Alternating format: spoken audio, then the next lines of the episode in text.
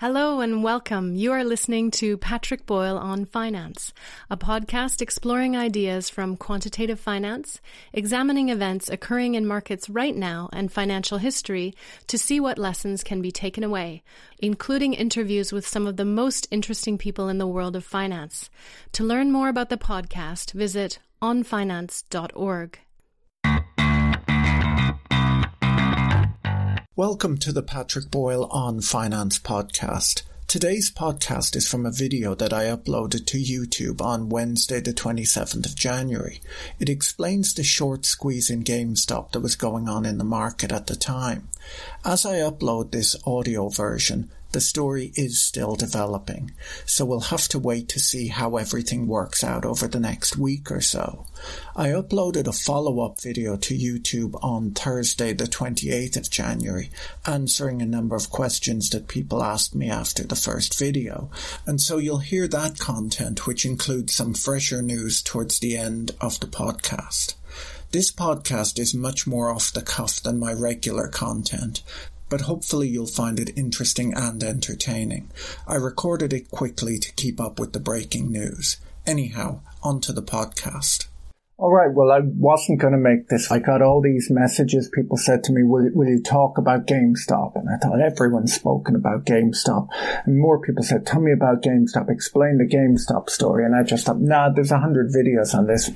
Not going to do it. But anyhow, I, I taught my first class at the university today and the students all said to me, Patrick, tell me about GameStop. And I thought, I'll make a video on GameStop. So I guess to talk about GameStop, we have to start with Wall Street Bets. Who are Wall Street Bets? If you don't know, they're a group on Reddit. They've been all over the news for, I don't know, most of the pandemic for piling into stocks. That's what they do. And Wall Street Bets, they're basically a group of people. They're on Reddit. They talk about stocks or stonks and they, they pile into them. And they don't, they don't like to buy the stocks. They like to buy the options. They're, they're my kind of person. They trade, they trade the options, you know? But anyhow, they like GameStop, and you might ask why why do they like GameStop, or even what is GameStop? Of course, you've read the news, you you probably know what GameStop is. But GameStop is a store in the United States. It's a retail store that sells mostly used video games, and the redditors they like video games. The, the Wall Street Bets boys they play the video games, and so they like GameStop because they like video games, and in particular, they like secondhand video games. Now a lot of people don't like they don't like GameStop. And the reason they don't like GameStop is it's it's not necessarily the best it's not the best investment opportunity necessarily at the moment. And the reason for that is, is quite simply that it's it's a retail store and retail has been hammered during the pandemic. They're selling secondhand video games and the video games companies have started to move towards downloads. You know, you can download video games now. You don't necessarily get a DVD anymore. And so the, the second-hand uh, video game market might be disappearing, but the Wall Street Bets boys don't care. And so they like GameStop and they, they bought some calls. So what's happened? Why did they, why did they decide to buy the calls and why is it a big deal? Well, they, they noticed that there's an awful lot of shorts out there. There's actually a greater than 100% short position in GameStop stock. And a lot of people have said to me, Patrick, how can there be greater than 100% short position? Well, it doesn't happen very much in markets, but it can happen. And the way it works is this. If you own stock, you can hold it at your broker and you can lend out that stock and your broker will pay you something to lend out that stock and it's lent out to short sellers. Okay. Now, when you lend the stock to the short sellers, the stock is transferred out of your account into the short seller's account, and they then sell that stock, but they have to, of course, at some point buy it back in order to return it to you. That's how shorting works. So anyhow, big short position in, in, in this stock. But what happens? How, how's there more than 100% of a short position? Well, once you've lent it out, you no longer actually have the stock. You'll get the return of the stock because you're, you're essentially in something a bit like a, a, total return swap with the person who borrowed the stock with, from you, where you'll get paid the return of the stock and you'll also get paid some sort of fee for agreeing to lend it out to that person. Now that person might take the stock and they're going to sell it short. So someone else will then receive that stock And that person is also able to lend out that stock, right? And so the stock can be lent out multiple times, meaning that there can be a greater than 100% short interest. So that's what's happened with GameStop. Now, a few of the big short sellers they came out and they said we don't like GameStop. They're not Wall Street Bets boys. Uh, they don't like the GameStop, and they sold it short. And not only did they sell it short, but they released reports explaining why it's a bad stock and why they they sold it short. The Wall Street Bets boys they did not like that, and so they bought they bought options. And when you buy options, if you don't delta hedge them, if you just buy call options, what happens is that the person who sold you, usually the investment bank who sold you those options, is going to delta hedge them. They're going to hedge their risk exposure to those options, which involves buying the underlying stock. So whenever you buy options, someone sells you those options and they buy the underlying stock. And of course, an option position is usually a leveraged position. And so they end up buying more stock than they would have if you had just bought the stock yourself in the market. So all of this buying of options has puts upward pressure on the stock. So where do we go from there? Well, a lot of people now, I read the financial uh, financial press or I watch of CNBC, and I see a lot of what I would describe as pearl clutching. People saying, "Isn't this awful?" You know that these these crazy guys on Reddit are doing this this thing, and it's it's squeezing these shorts positions. And I, I find it very difficult to care about this because I just think this is the way the market is. People buy, people sell, people do what they're going to do. But a lot of people are saying, should the regulators get involved? Is this illegal? Well, there are a few things that are illegal. There's securities fraud and there's market manipulation that are illegal. Now, securities fraud would involve lying about the stock. You'd have to be telling lies. You'd have to claim that it's a great stock, uh, maybe even publish uh, false information about how good it is. The Wall Street bet boys aren't doing that. They're too busy eating chicken tenders. You know, they don't, they don't care to publish false information. They just pile into the stock. Is it market manipulation? Well, market manipulation is sort of ill-defined a little bit in law. And the idea of market manipulation, or what market manipulation is supposed to be, is trading to, to create a false appearance of activity in a stock and essentially tricking the public into buying. So you're doing this sort of trading that's designed to make it look like there's a lot more interest in the stock than there actually is, and then possibly tricking the, the public into, into buying it. Now, the Wall Street bets boys, they're not really doing that they're piling into the stock, or at least piling into call options on the stock. There's no false narrative being created. They're they're actually quite clear about what they're doing. They're piling into the stock and they're squeezing the shorts and they're using leverage to make their positions have much more impact than they might normally do. It's not a pump and dump scheme, right? A pump and dump scheme, once again, you're probably you probably take a position early on, you sneak into your position, and then you create false rumors, and maybe you phone people up and tell them that they should buy this stock, or maybe maybe you even have a chat room and you you you trade the stock yourself and you tell all your followers to trade it, and while they're buying, you're selling. Wall Street bets boys, they're not really doing that either they're piling in. They're piling into options, and those options will eventually expire, and they'll either be up or down on that trade. Now, that's US regulation. In the UK, regulation's a little bit different. They have this term market abuse, the FCA. Uh, you can get in trouble for market abuse. Could this be market abuse? I mean, it, it kind of could, but once again, it's because it's sort of an ill-defined term and it's, it's essentially anything that the FCA don't think that you should be doing. But I would argue that people can do what they want with their money, right? You can, you can buy what you want. And the Wall Street bets boys, they're not really claiming to be doing anything other than gambling. They're not claiming to be making prudent investment decisions. They're not, uh, you know, putting away money for their retirement accounts. They're, they're gambling on stocks. You know, all the sports are, are closed down because of the pandemic. They have to have a bit of fun. This is how they're having fun.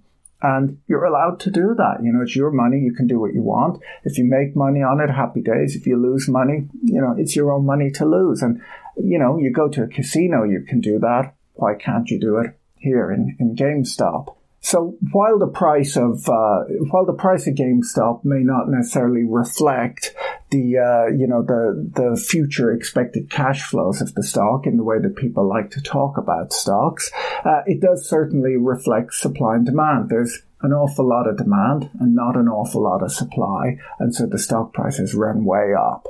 Now, in the world of derivatives, one of the things that's interesting from a derivatives perspective is that, you know, with an awful lot of derivatives theory, pricing theory, the idea is that you price an, an option or a derivative off of the underlying stock, that the price of the underlying is supposed to drive the price of the derivative. But that's not really the case, and it hasn't been the case for a long time. I mean, an awful lot of option traders, well, options traders in general, will take the implied volatility from a volatility swap and use that to price an option on an index, for example. So, well, one derivative is driving the price of another derivative, which is driving the price of the underlying. That's the world that we live in. Derivatives have just gotten big. Um, so what's in this morning's news? Well, Melvin Capital and Citron, two big hedge funds who had positions in this, have covered their shorts apparently. They've announced that they've covered their shorts and, and they probably have because it would probably be illegal for them to announce that if they hadn't. Once again, I don't know. I'm not a lawyer. I'm not, not an expert on, on securities regulation. I, I, another interesting idea in here that I think is that there's there's this concept of, of how markets work, the principle of ever changing cycles, and it's essentially that when something works for a while, eventually it stops working. And for a long time, a, a lot of these firms, uh, some of the big short sellers, have had this approach where they take a short position in a stock and then they publish sort of a research report explaining why it's a terrible stock. They publish that and then that is supposed to sort of knock down the prices. the rest of the market realizes that this short seller is correct. And that, that's a thing that some of these guys have done in the past. And now it, it has changed where actually having a huge short position makes you a target of, you know, possibly the Wall Street bets boys. And it, it's kind of smart of them, frankly, to target these huge short positions because these people are sort of forced buyers and the more it moves up, the more they lose. But, uh, but it's kind of an inverse leverage position and thus you can lose more than your initial capital when you short a stock. And I, I explained that in my earlier video about shorting. But anyhow, um, so historically the hedge funds or some of these firms have gotten away with this idea of publishing a bad report about a stock and then that causes it to fall and they make money. And now all of a sudden it has changed that they possibly have to keep quiet about their short position because they don't want to get hammered by small traders who all pile in together. Now, back to the sort of regulation question, like, you know, there are, of course, regulations against a coordinated attack on, on a given stock, but how coordinated is it? It's just a bunch of people on the internet saying, haha, this is funny, let's do this. No one has to do it. They're not that coordinated. They're not sort of a, a group that have entered a, you know, an agreement to do a specific thing. They can do it or not if they don't want to. And it's a whole bunch of small positions. And if the SEC were to go after them, who do they go after? All of them? Anyone who bought an option on, on this stock? It's, uh, it's not obvious to me. Um, an interesting story, uh, I guess, relating to this. Matt Levine uh, on Bloomberg wrote a, a, good piece yesterday on the topic, and uh, he in it he told the story of Harbinger Capital and and a, a rather similar sort of shorts short trading story where Phil Falcone, the, the fund manager at, at uh, Harbinger, owned an awful lot of bonds uh, in, in, a company called Max, M-A-X. And he realized that the broker was short them and the broker was also encouraging uh, other customers to short it. Now, I think he started out with around 75% of the float. So he owned about 75% of the bonds. He heard this, it annoyed him, so he just started buying up and he bought all of the other bonds. And then he agreed to lend some of his bonds and two shorts. And so the shorts borrowed those bonds and sold them short. And then he took them all out of circulation. He, he, he called back the short. You know, at one point, I guess the, the, the bank was on, or the broker was on the phone to him. And after he had stopped lending and they said, you know, what are we supposed to do in order to buy back these bonds? There's none of them out there what's your suggestion? And he, he replied, just keep bidding. Sometimes you're just on the wrong side of a, a trade. Now, of course, he did get in trouble. The SEC did bring charges against him for that. So that's maybe not right when you control the entire float. But when a whole bunch of people are doing a thing that they want to do with their own money, it's hard to say if it's illegal or not, but it doesn't necessarily appear to be. So anyhow, that is my take on um, on, on, the GameStop um, and the Wall Street bets boys. See you guys later. We'll be back after a quick break. Hey, you. Yeah, you listening. Do you like personal finance or real estate? Are you itching to build wealth and create a better life for yourself or your family? Then you need to come check out the Life, Money, and More podcast with real estate agent, YouTuber, and actor Sage Weiss. This isn't your average finance show. We dive deep and do not sugarcoat topics around money and life. The Life, Money, and More podcast releases two episodes a week just for you because we're all about helping you win in this crazy world we live in. Come join the thousands of listeners on the Life, Money, and More podcast. Hey, welcome back guys. This is just a quick follow-up on yesterday's GameStop video. I got a ton of questions in the comment section and I figured I'd make a quick video to try and answer all of them. Yesterday's comment section was hilarious. I was going to read out my favorite comment, but it would probably get me banned from YouTube, so you'll just have to look at them yourselves. So let's quickly cover the news of trading halts of the MEM stocks, brokers not allowing people to trade GameStop and other MEM stocks. Who's good and who's bad in this situation? Does the huge short interest mean that there's naked shorting going on in these stocks? Should GameStop be added to the S&P 500? And how do I think this will all end? So first up, the trading halts. Well, the CEO of NASDAQ announced yesterday that she is monitoring social media chatter and will halt trading if the chatter is associated with unusual stock activity. That kind of sounds like chatter to me, as any stock that's moving an awful lot will obviously have people talking about it online. And I don't know how a regulator like that can decide if a move is legitimate or not. NASDAQ is a self-regulatory regulatory organization and it's supposed to ensure a fair market, but I can't really imagine what software they've quickly banged out for this purpose. I think they just want to make an announcement saying that traders should refrain from any illegal activity, and obviously that's a good idea at all times. Now, as I said yesterday, buying a stock because you think the price will go up is not illegal. You might feel that it'll rise because it's a great company, or you might feel that it's just going to go up because someone is unwinding a huge short position.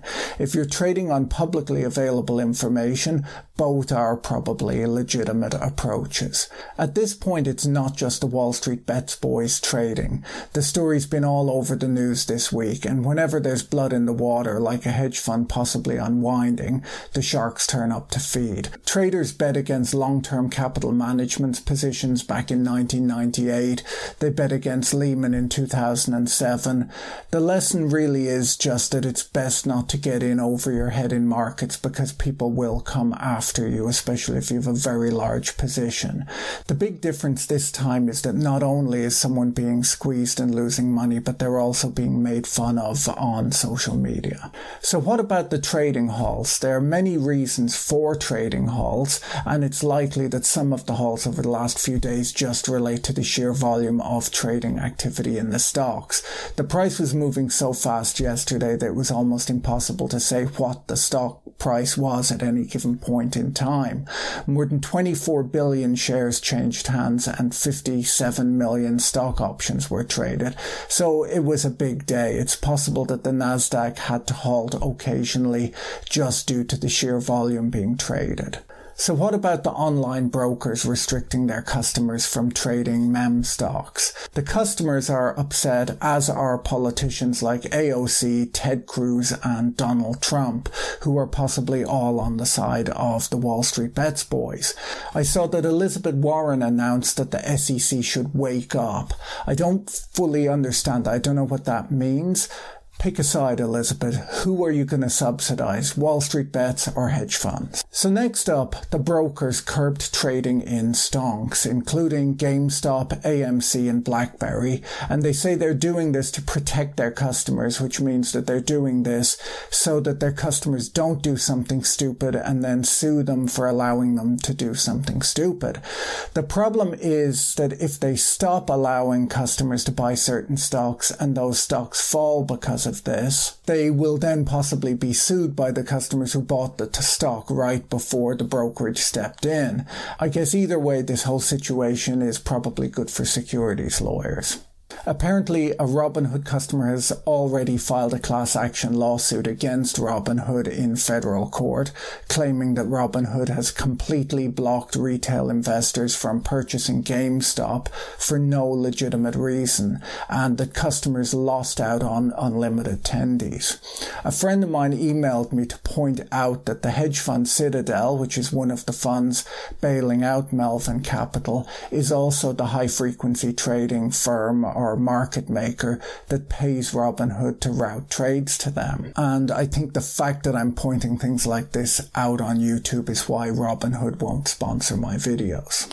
Other people have asked why the SEC are not investigating naked short selling. First up, I'd have to say dress however you want when you're trading. But naked short selling means selling a stock short without first borrowing it. So I'm being asked how short interest in a stonk can be above 100%. While such high short interest is unusual, it can actually easily happen without there being anything wrong. So let's say I own a stock like GameStop. I can agree to lend it to you and you can then use that stock to short sell and that's fine. Now, when you sell that stock short, the borrowed stock you'll be delivering into the buyer's account. That buyer is then able to lend it out to someone else who might want to borrow the stock because it's just a stock that's been delivered to them. Like it, it hasn't been labeled as anything special. And so they can lend that out to someone else who then shorts it. And thus, in that example, one share has been lent out twice and sold short twice. If this happened with the entire float of a given company's stock, we could could see 200% short interest and nothing illegal has occurred.